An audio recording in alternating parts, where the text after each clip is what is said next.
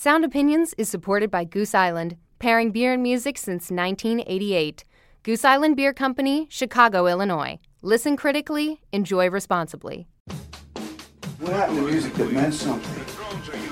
The Who at the Kingdom or Kiss at the Coliseum. Where is the Misty Mountain Hop? Where is the is the smoke on the water? Where is the Iron Man of today?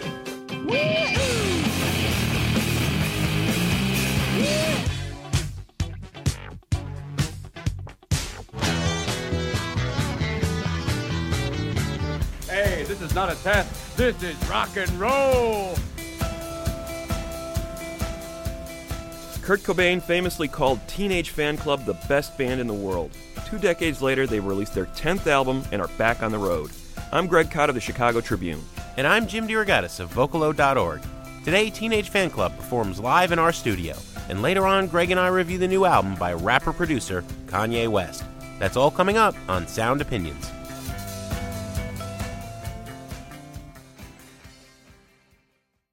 From WBEZ Chicago and distributed by PRX, you're listening to Sound Opinions, and time now for some music news. The long and winding road that leads to your door will never disappear.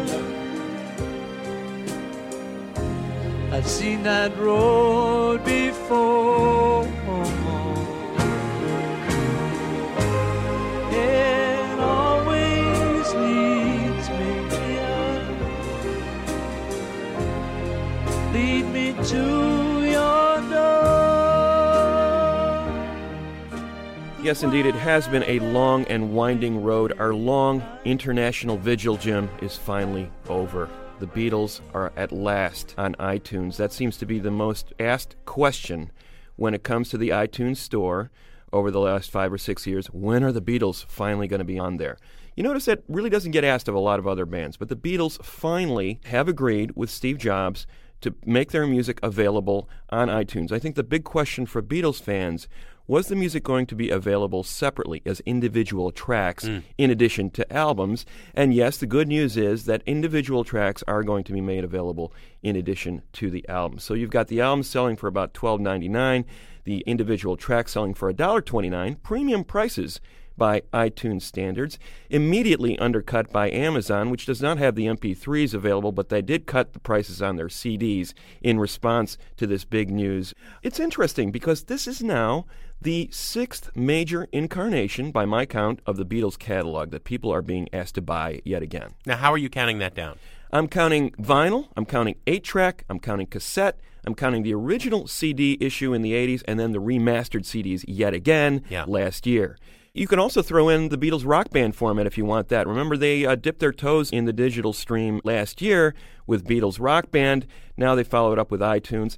You know, well, to say nothing of box sets and those past Masters CDs and any number of other best of one offs. I don't know about you, but I'm finding the response to this sort of being rather anticlimactic. A, a lot of yawns out there from people who are saying, now you're doing this? It would have been big news five years ago. I'll tell you what my response is outrage. The Beatles, for half a century, have had one of the most loyal fan bases in the history of popular culture. How nice would it have been for a period of weeks or months or the first year to say, you have bought these albums three, four, five, six times. We're going to give them away for X amount of time as a free download so that now you can put them in your mobile devices. They have more money, the estates of Harrison and Lennon, McCartney and Ringo, than the highest living king could ever spend in a hundred lifetimes. Come on. But see, there's more at stake here than just the Beatles' estates. Obviously, they've never turned their backs on any revenue stream, but there's also EMI involved, their record company, which is in huge financial trouble. I think this is a last ditch effort on EMI's part to get yet another chunk of money out of the Beatles' back catalog because they are in desperate financial straits. So it's not just the Beatles involved in this decision, but it's their record company as well. Well, let me tell you, EMI, money can't buy you love, and love is all you need. you know, Greg, this begs the question are there any really significant artists still left as holdouts not selling their music on the iTunes store? I think this list speaks for itself ACDC, Garth Brooks, Kid Rock, and Bob Seger. He could sell his music to Chevy, but he's not selling his music through iTunes.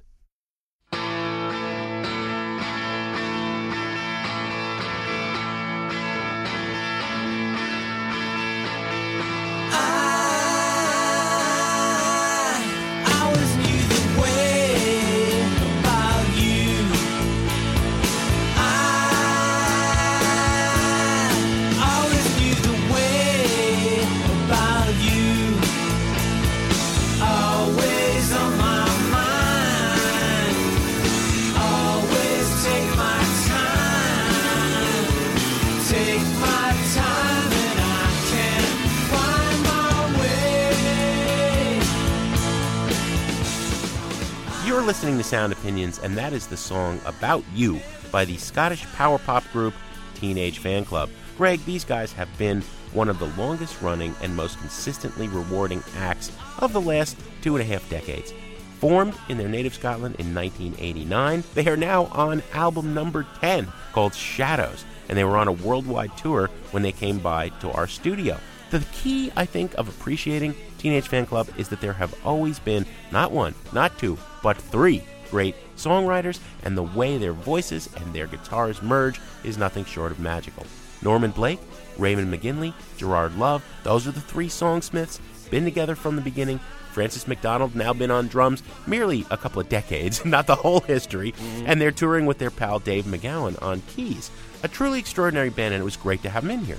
That longevity is truly remarkable, Jim, no doubt about it. So, when they were in the studio with us, we took them back to the very beginning, and I asked guitarist Norman Blake to tell us about the band's formation. Okay, well, myself and Raymond and Francis had an earlier group, group called the Boy Hairdressers, and we made one single, 12 inch single, on a label based in Edinburgh called 53rd and 3rd.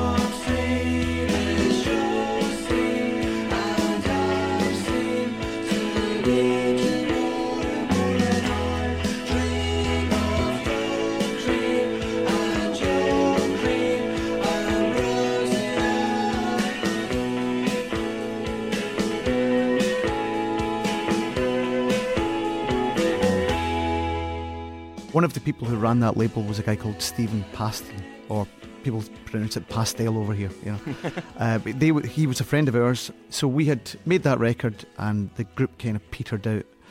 But we had some of the songs that we had left over from that group. Uh, we used or started to think about in uh, in terms of having a new band, putting a new band together and recording them. Yeah, we wrote a bunch of songs, demoed those up, uh, and got a little bit of money and went into a small studio. Was a very small amount of money it was, I mm-hmm. hasten to add. And we went into a studio in Glasgow and recorded the songs. From there, we gave a cassette to Stephen Pastel, who passed that cassette on to Gerard Cosloy, who was starting Matador at the time. Yeah. And before we knew it, we were um, signed to an, an, an American record label. Yeah. And so it all can happen very quickly. Not just any American record label. Matador no, was a big taste making label. that's right, it was, yeah. And I, th- I, think her album is maybe the third album that was released on the label. So it was way, way back at the start of Matador, you know. Yeah. Uh, and of course, you know, just recently they've had their big 21st anniversary show yeah, in Vegas. and so. That's right. Raymond, what, what struck me when I first had my mind blown by a Catholic education, remains one of my favorite records, was you guys were so out of step with everything else that was going on. We had the nascent grunge thing beginning to happen from Seattle. You know, we were starting to hear Nirvana and Mudhoney, right? At home in the British Isles, you know, you had the Manchester dance grooves and you had the shoegazers. And yet you guys were doing something different. This was power pop. Perhaps a genre you've come to hate because nobody ever knows what that word means, right? No. But uh, but but what were you listening to in Glasgow? And what was inspiring you guys first in the Boy Hairdressers and then in Teenage Fanclub? I mean, I think in terms of being you know outside of stuff, I think at that point in time in Glasgow there wasn't really a lot happening so I think we did just feel outside of a lot of stuff because we're in Glasgow, we're separate from whatever else was going on in the rest of the country. But when we were into records like at the time, you know, like Exile, Rolling Stones, Exile on Main Street or things, and I think we liked a lot of American stuff like Sonic Youth and Dinosaur Jr. and stuff like that, mm. together with loads of other stuff. But I think um, as a band, I think we wanted to be a kind of straightforward. We grew up, I suppose, in Britain with the NME and those kind of music papers that it seems like you'd get bands that would form and do interviews and kind of develop a kind of persona or something. Maybe even before they'd really done anything and be t- defined yeah. by that. And we kind of wanted to just go away, write some songs, record them, finish the album, do the whole thing before we interacted with any of that stuff.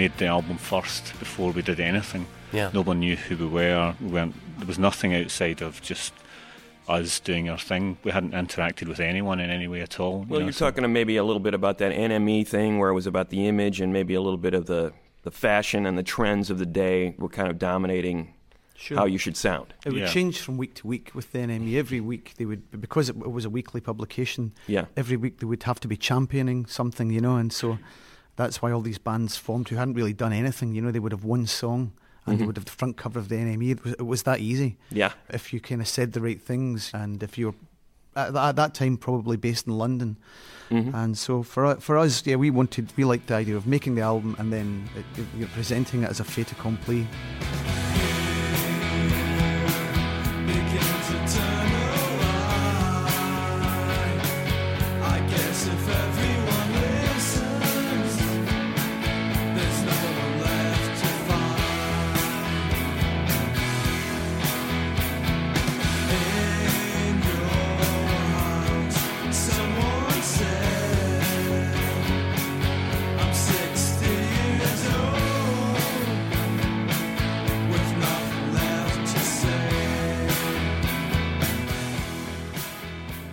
Sound of that first album, Gerard, maybe you can talk about this a little bit. I mean, Catholic Education, a little bit more aggressive in some ways than maybe later work. Was there any particular reason for, for that sort of sound at that point? I guess Norman and Raymond had written the songs before we went in to record it. Yeah. I, mean, I, don't, I think maybe when you're kind of younger, I think maybe you like to kind of dress things up and hide behind distortion a little, you know. Mhm. Maybe you just want to kind of bury. The, I remember Norman always wanted to bury his vocals in the mix. Yeah, I mean, I suppose we were just inexperienced. We didn't really know what we were doing. And as you said, it was a little you know. studio and a Yeah, little money. Exactly, yeah, and, And yeah, and, and a little amount of time. you know, we didn't have. Uh, we only had had a few days to record the, the record. Um, One more ancient history question. I think the Fannies, as your longtime followers, Oh, yeah. uh, we have this notion because you guys have stayed together so long and you've always shared songwriting duties and you sing so beautifully together. We just have this notion that you guys like have been friends since you were three or something. Is that true? Before Boy Hairdressers, when did you actually meet? no, really, just uh, we kind of met around the Glasgow music scene. Um, There were a, there was a club called Splash One, which was a great club actually. It was run by Bobby Gillespie from Primal Scream and a few of his friends. And they had Splash One psychedelic punk rock happenings once a month for a couple of years. And they put on great bands. They had Felt and the Jesus and Mary Chain, Sonic Youth played there, Wire. Yeah. And they played great records, um, lots of uh, garage records, 13th floor elevators, that kind of thing. The club was named after an elevator song. Yeah, exactly. There you go, Splash One, of course. Yeah, we hung out there quite a bit and all sort of met through that. Can we keep that thing in our head of the Beatles where you're like all live in one house that's all attached? Yeah, Can we just yeah, don't disillusion us absolutely, too much? yeah. We do that. We do that now. now, okay, yeah. Yeah, your wives must be uh, kind of thinking, what's going on here, guys? like the Uh, Monkees or the Beatles. Well, why don't you give us a song? We have Teenage Fan Club here, and they've got instruments in their hands. Poor Francis is going ultra minimal, not on drums. He's got a tambourine and he's got his foot mic'd. Yeah, I've been relegated, but yeah, I'll do my best. Yeah. Okay. Well, uh, we'll play a song from our new album called Baby Lee.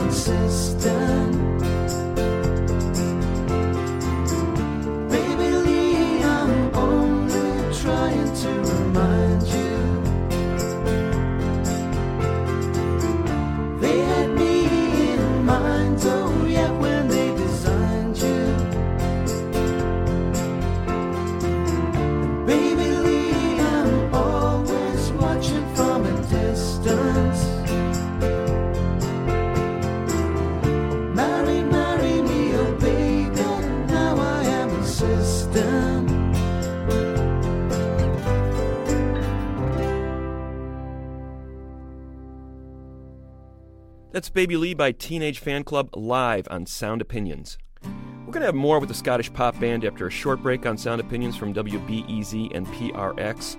And then Jim and I are going to review the latest from hip hop icon Kanye West.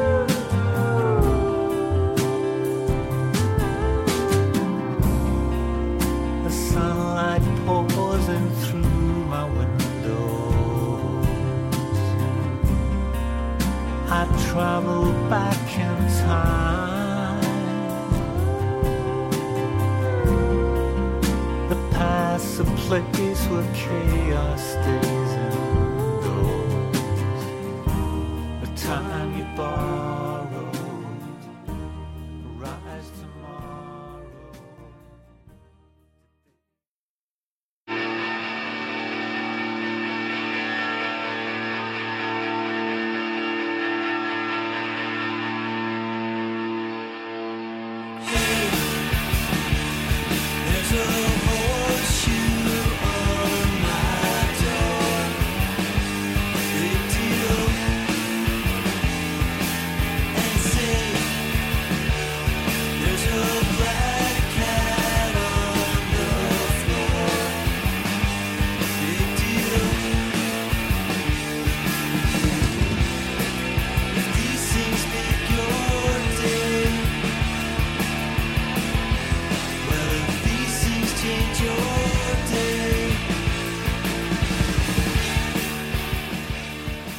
Welcome back to Sound Opinions. I'm Greg Kot with Jim DeRogatis, and that's Star Sign by our guest this week, Teenage Fan Club. That's the band's biggest U.S. hit to date from the album that brought them their first big success in the States, Bandwagonesque. They had released two well received albums prior to that in their native Scotland. Then Bandwagonesque came out on Creation Records and famously became Spin Magazine's best album of 1991. Get this, it beat out Nirvana's Nevermind and REM's Out of Time for that honor. So that's where we pick up our conversation with that turning point year of 1991.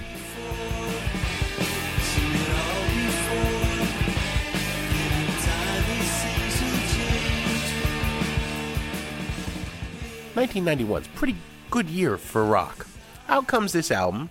Not long after this album by this band Nirvana, which has a baby going after a dollar on a fishhook. Yeah. They're rather cheeky, these Brits. Give us an album with a cartoon of a big money bag on it. Yeah. They have left the indie Matador Records and signed to Geffen and given us this album, Bandwagon-esque. The title, the cover, everything seems to be saying, yeah, we're ready to sell out. I mean, in retrospect, this has got to take your breath away. Spin Magazine says it's the album of the year. The heck with Nirvana's Nevermind. Yeah. The heck with My Bloody Valentine's Loveless. Yeah, yeah. Uh, you know, that's Well, gee, two of the it- best albums of the last century. The reviews editor at uh, Spin Magazine was a guy called Steven Daly at the time, who was the drummer in a band called Orange Juice. Oh, yeah. Who were from Glasgow, so there were possibly there was a bit of nepotism going on there. so uh, yeah, no, I no, but an extraordinary album. It's one of those albums that is so amazing, and people still love it to this day. Is it like a millstone around your neck? You're nine albums into this career. That's the one Sure. everybody asks you about. Yeah, no, I mean, no, I mean, we, we made it, you know, so there's nothing we can do to get away from, uh, uh, you know, talking about it or answering questions about it. It's all good as far as we're concerned. Obviously, we don't listen to our old records and review them. The only time we hear the songs is when we play them live, Yeah. you know, because for us, it's, uh, we've always thought it's kind of masochistic to listen to your own music. And Sharon, you'd mentioned on the first record, A Catholic Education, that you guys were yo- young, you really didn't know what this was going to all sound like. The vocals were a little buried. It seemed like with that third album, with Bandwagon esque, the sound really came together, a defining sound. And what was more interesting to me then was the fact that you had three amazing songwriters in this band. Everybody was contributing. Usually there's an alpha male and then there's a, the rest of the band. How did you guys sort of resolve that issue in terms of division of labor within the band? Yeah, I don't think we ever planned it. About six months before we started recording Bandwagon Esque, we rented a room in a town and built a studio. So we'd spend a lot of time there just recording ideas that we all had. And I think we just realised that we had a f- that we had a lot of different ideas, you know. To us, it seemed like it would be easier to have four people writing songs than one. you know, it's um, like you say, the division of labour. Um, Yeah. There are three of us writing in the band. There's less of a burden, and each of us individually. You know, certainly talking about now, we are I think nine or ten albums into our thing. For one person to be writing songs for each of those, you, those albums, you'd be talking about 140 or 150 songs. I would challenge anyone to write 150 good songs. It's it's, it's not easy, you know. um, sure. So for us, it makes a, it helps if we share the burden, and hopefully means that we can make better albums. But it's so interesting. I mean, Shadows, if you look at the song credits, they go, Love Blake McGinley, Love Blake McGinley, Love Blake McGinley. It's kind of this neat division of labor. And I know that you contribute to each other's tunes as well, but it's it's amazing that it sounds so much of a piece. This album is a journey as much as any of the records you've given us. And yet there is that kind of uh, everybody's. Yeah. Sure. Well, I mean, um, like you say, we do all play in each other's songs, so in some ways, we could probably rearrange it in another way, and it would work okay. But uh, I think with this and the last album, it's, it's we've done exactly the same thing. You know, it's just something that we've kind of followed the way that we've fallen into working. Well, the other thing too is those beautiful harmonies. And I remember Norman, I talked to you back in the day, 20 years ago, and certain critics would rip on you guys. Oh, they just they just sound like Big Star. And I, Yeah. 99.9 percent of the people in America, I guarantee you, had no idea who Big Star was back then. That, that's true, I'm sure. And, and we were lucky enough to meet Alex Chilton around about that time. I think all we uh, we ever did was wear our influ- influences on our sleeve. We were happy to talk about them, and lots of people are very guarded about what influences them. And you know, very often, if they tell you what influences them, then you can hear it in their music. And so we we, we like the sound of the Big Star records, and actually Alex's solo records, and we liked his approach to making music. So I suppose it always gets mentioned, the Big Star connection. what you do to me.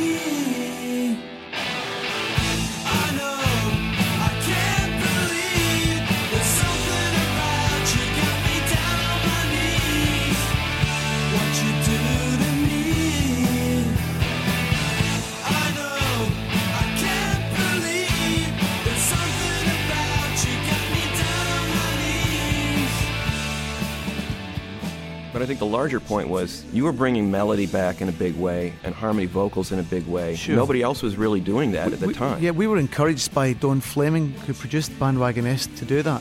He said to us, um, you know, you guys are good at doing harmonies, and, and not many other people are doing that. You should maybe focus on that a little, you know, and see what you can do with that. He gave us the confidence to do that, you know. Um, the sense of humor is some sometimes lost with you guys. I mean, people don't appreciate, I think, how just how humorous you can be. You guys covered like a virgin. Uh, Madonna song. You had all these great songwriters in the band, and yet you covered that song. What was the motivation behind covering Madonna, who was kind of like almost like the, you know, exhibit A of who you don't want to be, you know, at the Yeah. time, because all the indie bands were too cool for that. Yeah, I think it's, I think it's tongue in cheek. Really. Yeah. yeah. it was a good song. I think. You know, Uh, yeah, you it worked. I like that. know? I still play that version once in a while.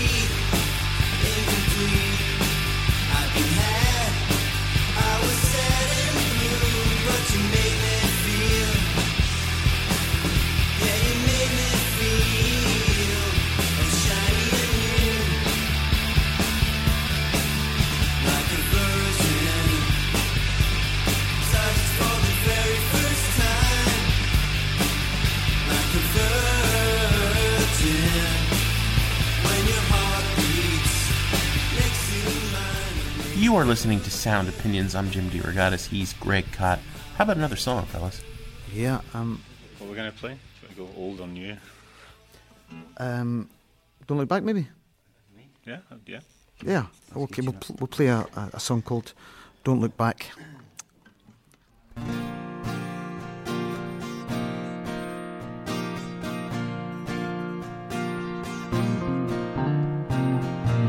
If I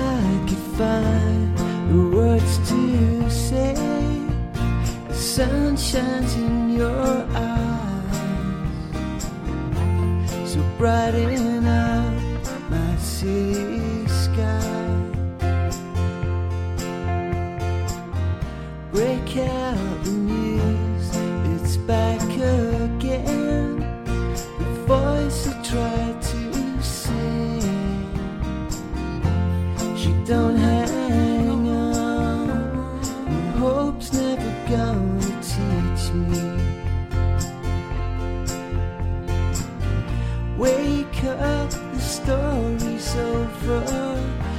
Climb aboard, I'm going nowhere. And understand if I must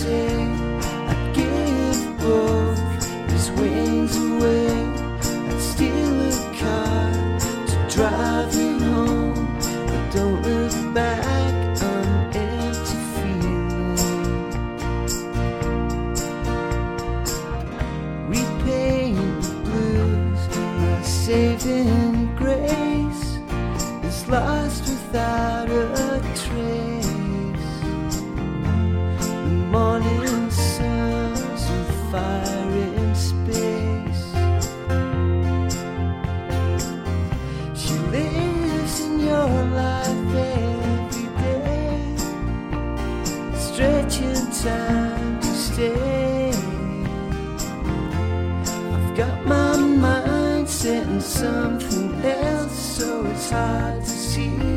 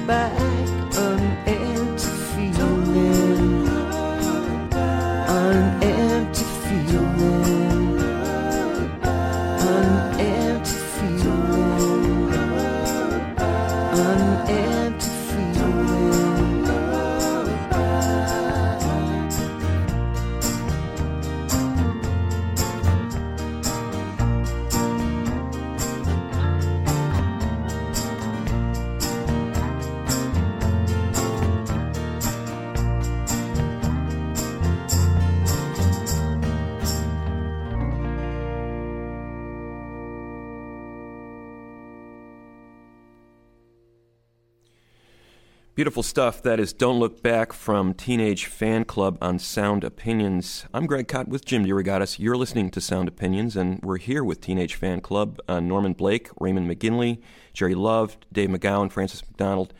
You guys don't come through often enough, as far as I'm concerned. It, uh, the, the time keeps stretching between albums. Um, Last two have yeah. been five years. yeah. Yep. Yeah. Each. Yeah, so, um, any particular reason that it's stretching out between records a little bit more? Do you feel like the Um, standards maybe have gone up in terms of what you'll consider a quality song before you record it? No, no. I think um, we we, tou- we toured quite a bit after both of the, those records, you know. And I think after that we thought we'd take a bit of time off. And and actually, here's the thing with this album: we actually finished it quite a long time ago. But we had we were we were looking for a new manager uh, at that time, so we had to basically spend a bit of time finding them. Yeah, sure. Well, I assume that money bag on the cover of Bandwagonesque probably ran out a long time ago. But but Yeah, are yeah. you guys still fortunate enough to? Uh, I mean, is this your living? Are you able twenty years in to, to yeah, just be sure. Teenage Fanclub? No, we still we still make a living from it. I mean, we're not you know we're not uh, uh, living in mansions Yeah. or um, we're we're kind of bungalow band. Uh-huh. that's that's good. That's Well, good. I like that. yeah, yeah. bungalow band. Although at this point, I would say with a band of, of your stature, with the three songwriters primarily, each of those guys would have made four or five solo albums by now, much less have a band anymore because you all feel like, hey, I need more space. I need my 12 songs per album. There's just not enough room for my quality material anymore. And yet you guys have managed to maintain a partnership all these years. How is that? Well, do you know we've done other things too? I suppose we together collectively we made an album with Jad Fair. When we made that record, we pretty much improvised the music and we switched instruments and Jad would come up with a lyric that he thought would fit. So that we did that. I- I'm glad you brought that up. So it's 2002. Jad Fair, of course, one of the great American underground outsider artists of all time, leader Yeah. of Half Japanese. Yeah. He's part Jonathan Richman and he's part Martian.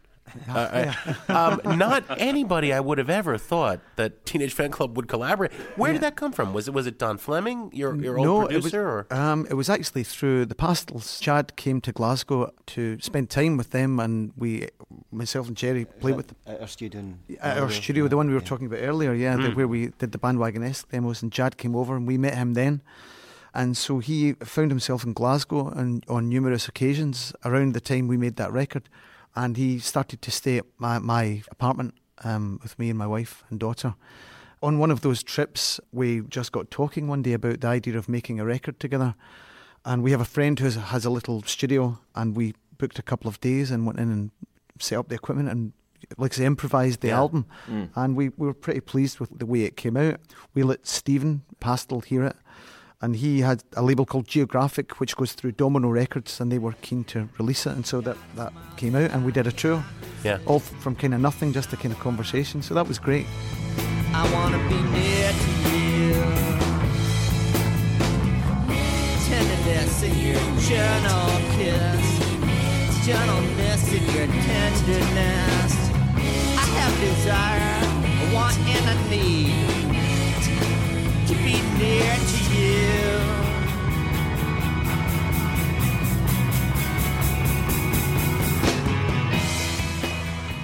It sounds to me like a different method of working for you guys as well, to to be Yeah. thrown into that sort of, you That- know, that's let's right, just yeah. make it up. because That's the, the yeah. songs, I get the sense that these songs are, are thought out and, and very well structured. There's a sense of we know exactly how this is going to sound when we go into the studio. Pretty much. I mean, is that pretty much true? Um, t- to an extent, I suppose they are. I mean, we once we're in, though, we'll start to experiment a bit in terms of, you know, w- with this record, we recorded it in, in the south of England, and because of that, we were able to take all of our equipment down. So we basically set set up in the control room and put everything with lots of different organs and lots of different amplifiers, and so it meant that we could sort of, if someone had an idea, you could go out and try it out. For us, a way that we can improve what we do is work on the arrangements and make them more interesting. hmm How about another song, guys? What what are we going to hear next? So we're going to hear the past. So um, from our from the new record Shadows. Um, one, two, three. Rolling through the city sprawl on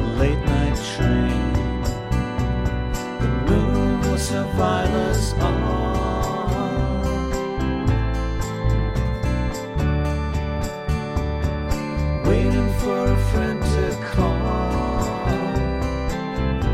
I'm adrift again. I search for nothing at all.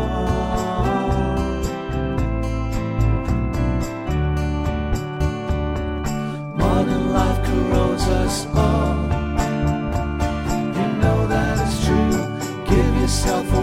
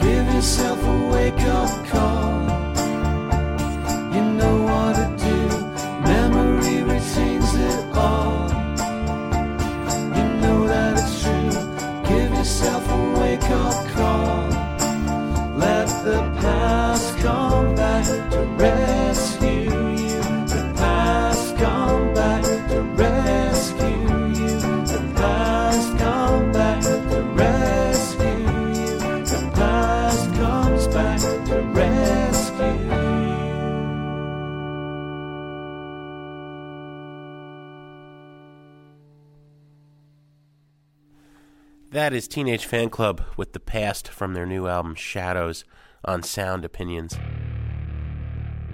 We want to thank Teenage Fanclub for being our guests on Sound Opinions. Norman, Raymond, Gerry, Dave, Francis, thank you so much for coming in today. Thanks. Pleasure. To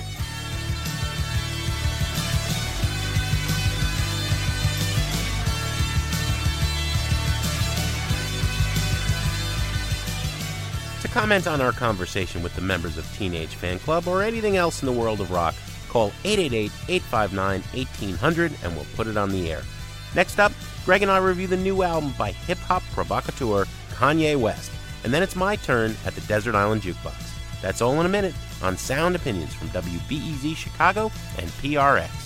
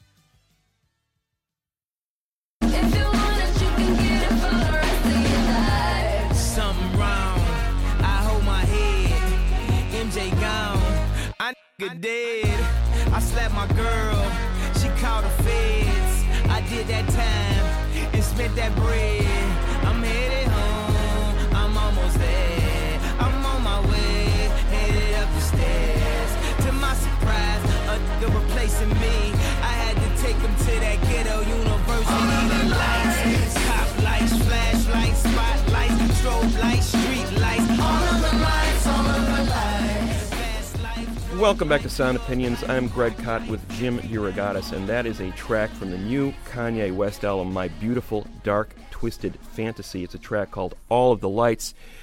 Kanye West, one of the most in demand producers in the business uh, before he started making his own records. Uh, Jay Z brought him to New York from Chicago to start making beats not only for Jay Z, but for people like Talib Kweli, Mos Def, Beanie Sigel, Foxy Brown, Ludacris.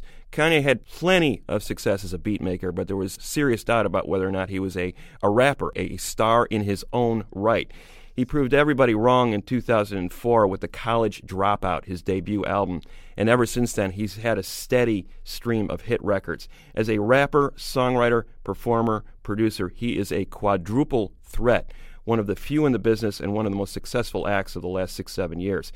Of course, we can't talk about Kanye West without talking about controversy. I mean, just in the last few months, we're talking about an artist who uh, the former president of the United States, George Bush, said he was the low point of his presidency for something he said about the Hurricane Katrina disaster a few years ago on national television. A lot of people know Kanye West for one thing that he bum rushed the stage when Taylor Swift was receiving an award and said, You don't deserve this. Nonetheless, there is plenty of music to talk about, and Jim and I are going to review this record in a second, My Beautiful Dark Twisted Fantasy. But let's play a track from it first Hell of a Life from Kanye West on Sound Opinions.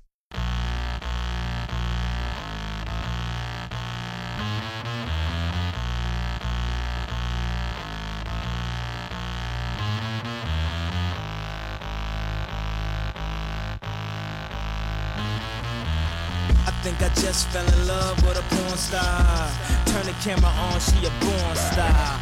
Turn the coroners in a foreign car. Call the coroners through the CPI. She gave that old nigga Osa. Bittersweet taste made his gold teeth faint. Uh, make a knee shake, make a priest faint. Uh, make a nun, make a cremate. Uh, move downtown, cop a sweet space. Uh, living life like we want a sweet space. What? We headed to hell for heaven's sakes, huh? Well, I'ma levitate, make the devil wait. Yeah. Have you lost your mind? Tell me you think we crossed the line. No more drugs for me. Your religion is all I need. Grab my hand and baby, we'll live a hell of a life.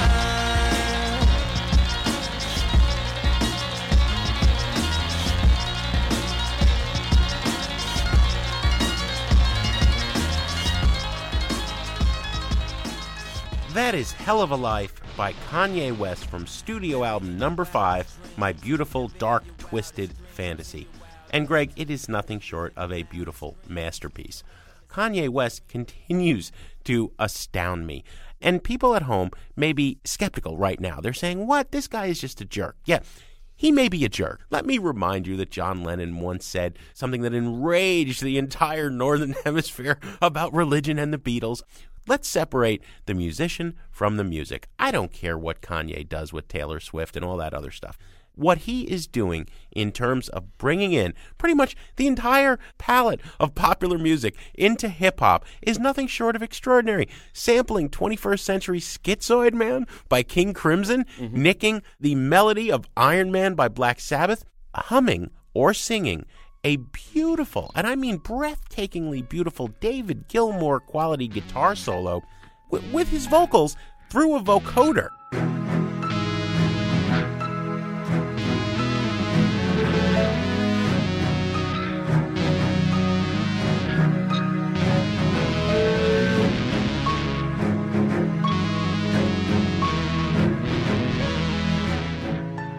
You know, here you have a guy who is putting his heart right on the table. I didn't know if it would be possible more than the album that came before, 808s and Heartbreak, about the death of his mother and the end of his engagement. I didn't know if he could be more honest and bear more of his soul. Here he is. This is like a therapy session. Mm. And it's not for nothing I made that Lennon comparison. When Lennon sang about the loss of his mother and the horrible things that had happened to him as a child, you know, Kanye doesn't like himself very much. Nobody in hip hop, heck, nobody in all of popular music ever does that and say, I can be pretty despicable. I can be a sexist. I can be a lousy boyfriend. I can be a raging egotist. But I believe in the power of music, is the message that comes through again and again through these songs, none of which are conventional hip hop. Some of these are seven, eight, nine minute tracks. Mm-hmm. This is like a merger of Yes or Genesis or the most ornate Beatles with, with hip hop you have gathered by now on the buy it, burn it, trash it scale. This is a, a truly extraordinary and enthusiastic buy it. I would agree with uh, a lot of what you said. I think he is on a scale with somebody like a Brian Wilson in the '60s, or or a Marvin Gaye or Stevie Wonder in the '70s, in the terms of the of what he's shooting for here, the ambition of these records. The thing he has going against him is this almost pathological allegiance to saying exactly what's on his mind at every minute without any kind of filtering. But you know he's aware of that, and that gives his music not only a sense of bravado but vulnerability. And he's playing both sides against each other on this record. The same thing with the music. He's got this incredible classical opulence going on. You know, he's got harpsichords on here, choirs, Cellos. trumpet fanfares. And at the same time, there's this grimy element too. This, mm-hmm. these dirty percussion sounds, the dirty guitars that you were mentioning. He's bringing all of these elements together. I mean, he's just hugely ambitious, multi-layered, a kind of record you could spend weeks dissecting just just the music about it. Forget about what you think about this guy as a person. This guy owns his jerkdom, and I applaud that honesty. But I also, even more, applaud just the musical ambition and how he pulls it off on this record. My beautiful dark twisted fantasy, a buy it record all the way. I tell you, little buddy, this whole island is bewitched.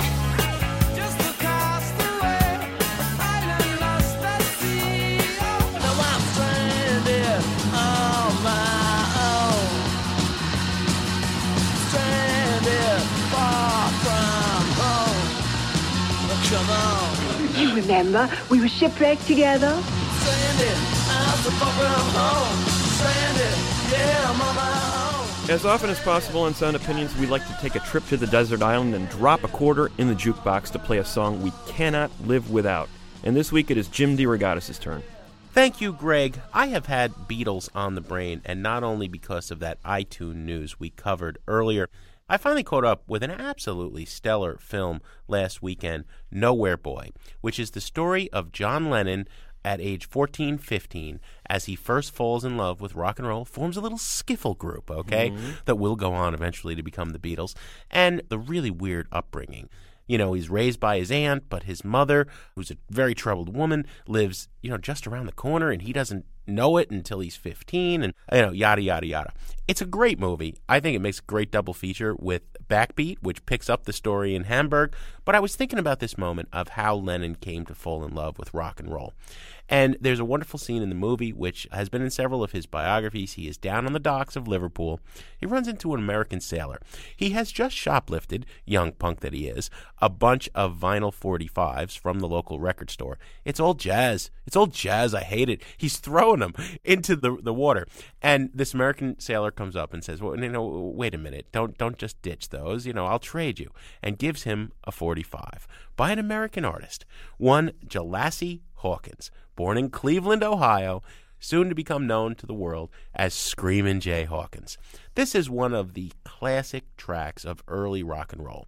You know, you got Elvis, you got Little Richard, you got Chuck Berry, all due props to them. I think the first guy to really bring fear and loathing into rock and roll was Screamin' Jay hmm. Hawkins with that 56 single, huge smash, I Put a Spell on You.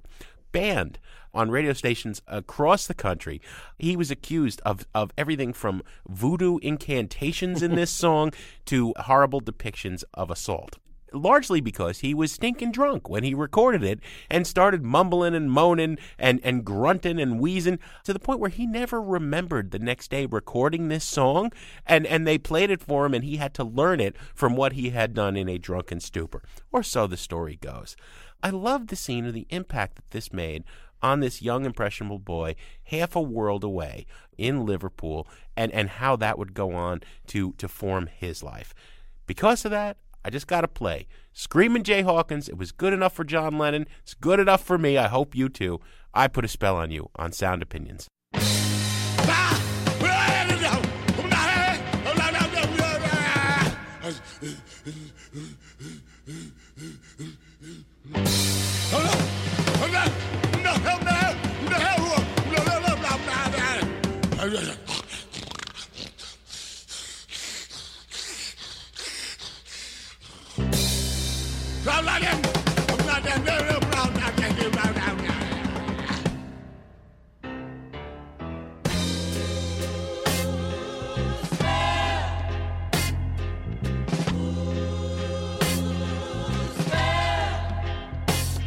I put a spell on you.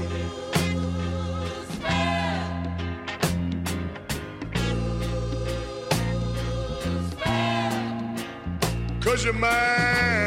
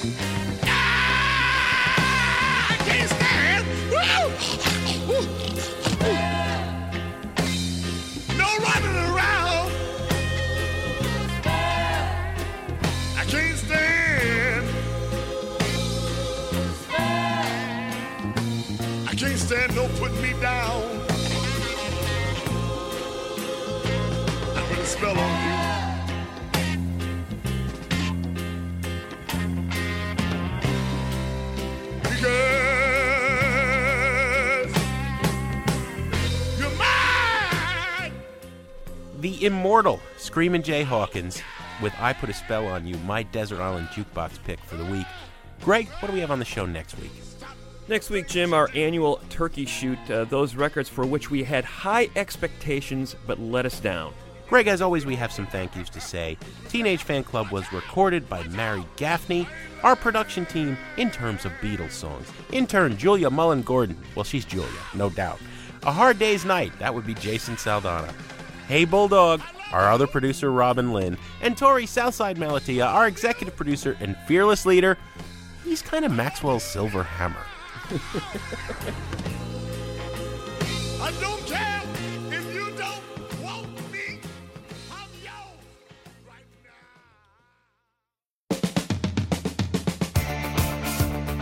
now. On Sound Opinions, everyone's a critic. So now it's time to hear what you have to say.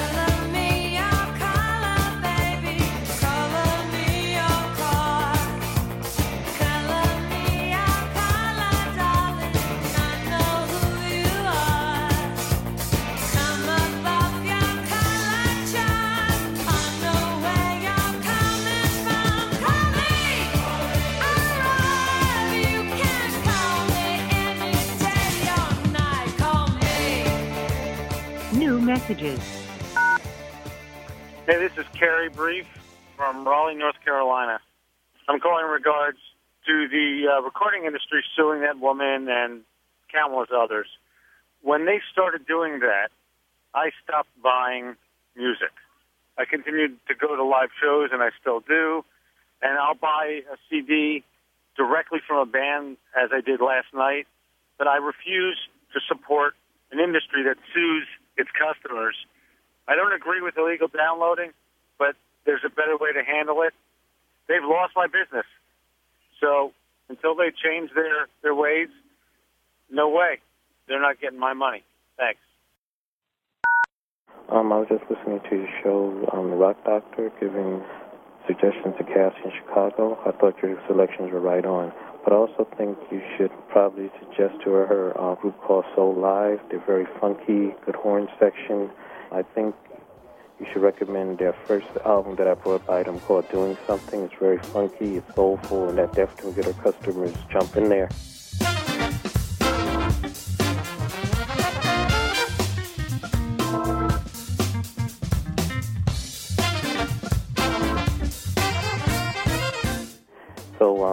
Wanted to put that out there to you guys. This is Daryl calling from the Bronx. You guys did a great show. I love your show. Thanks. Bye.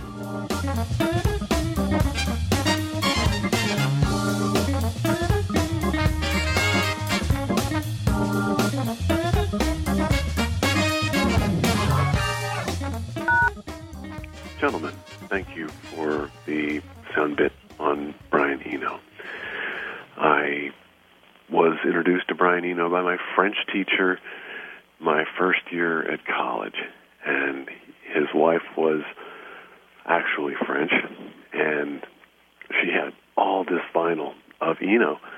Music for Airports was in there, and it was my introduction to the concept of ambient music. I also had access to something that was called I'll Come Running to Tie Your Shoe, which was so incredibly sweet. I'll come running to tie your shoe. I'll come running to tie your shoe. I'll come running to tie your shoe. I'll come running to tie your shoe. I haven't had access to Brian Eno in so long. Uh, all that stuff is just past my fingertips these days. Thanks for giving me an update on what Brian Eno has done. My name's Rich. I'm in the Philadelphia market.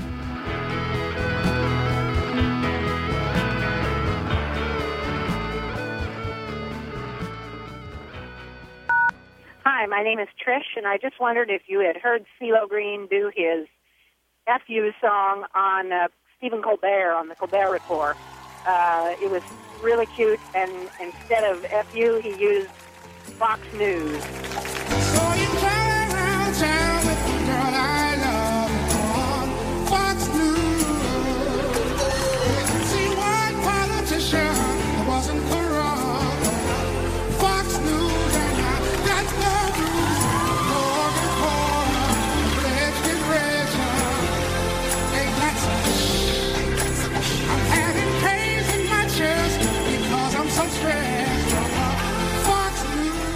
Anyway, it was a lot of fun.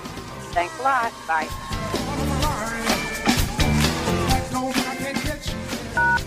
No more messages. To share your opinions on Sound Opinions, call 888 859 1800.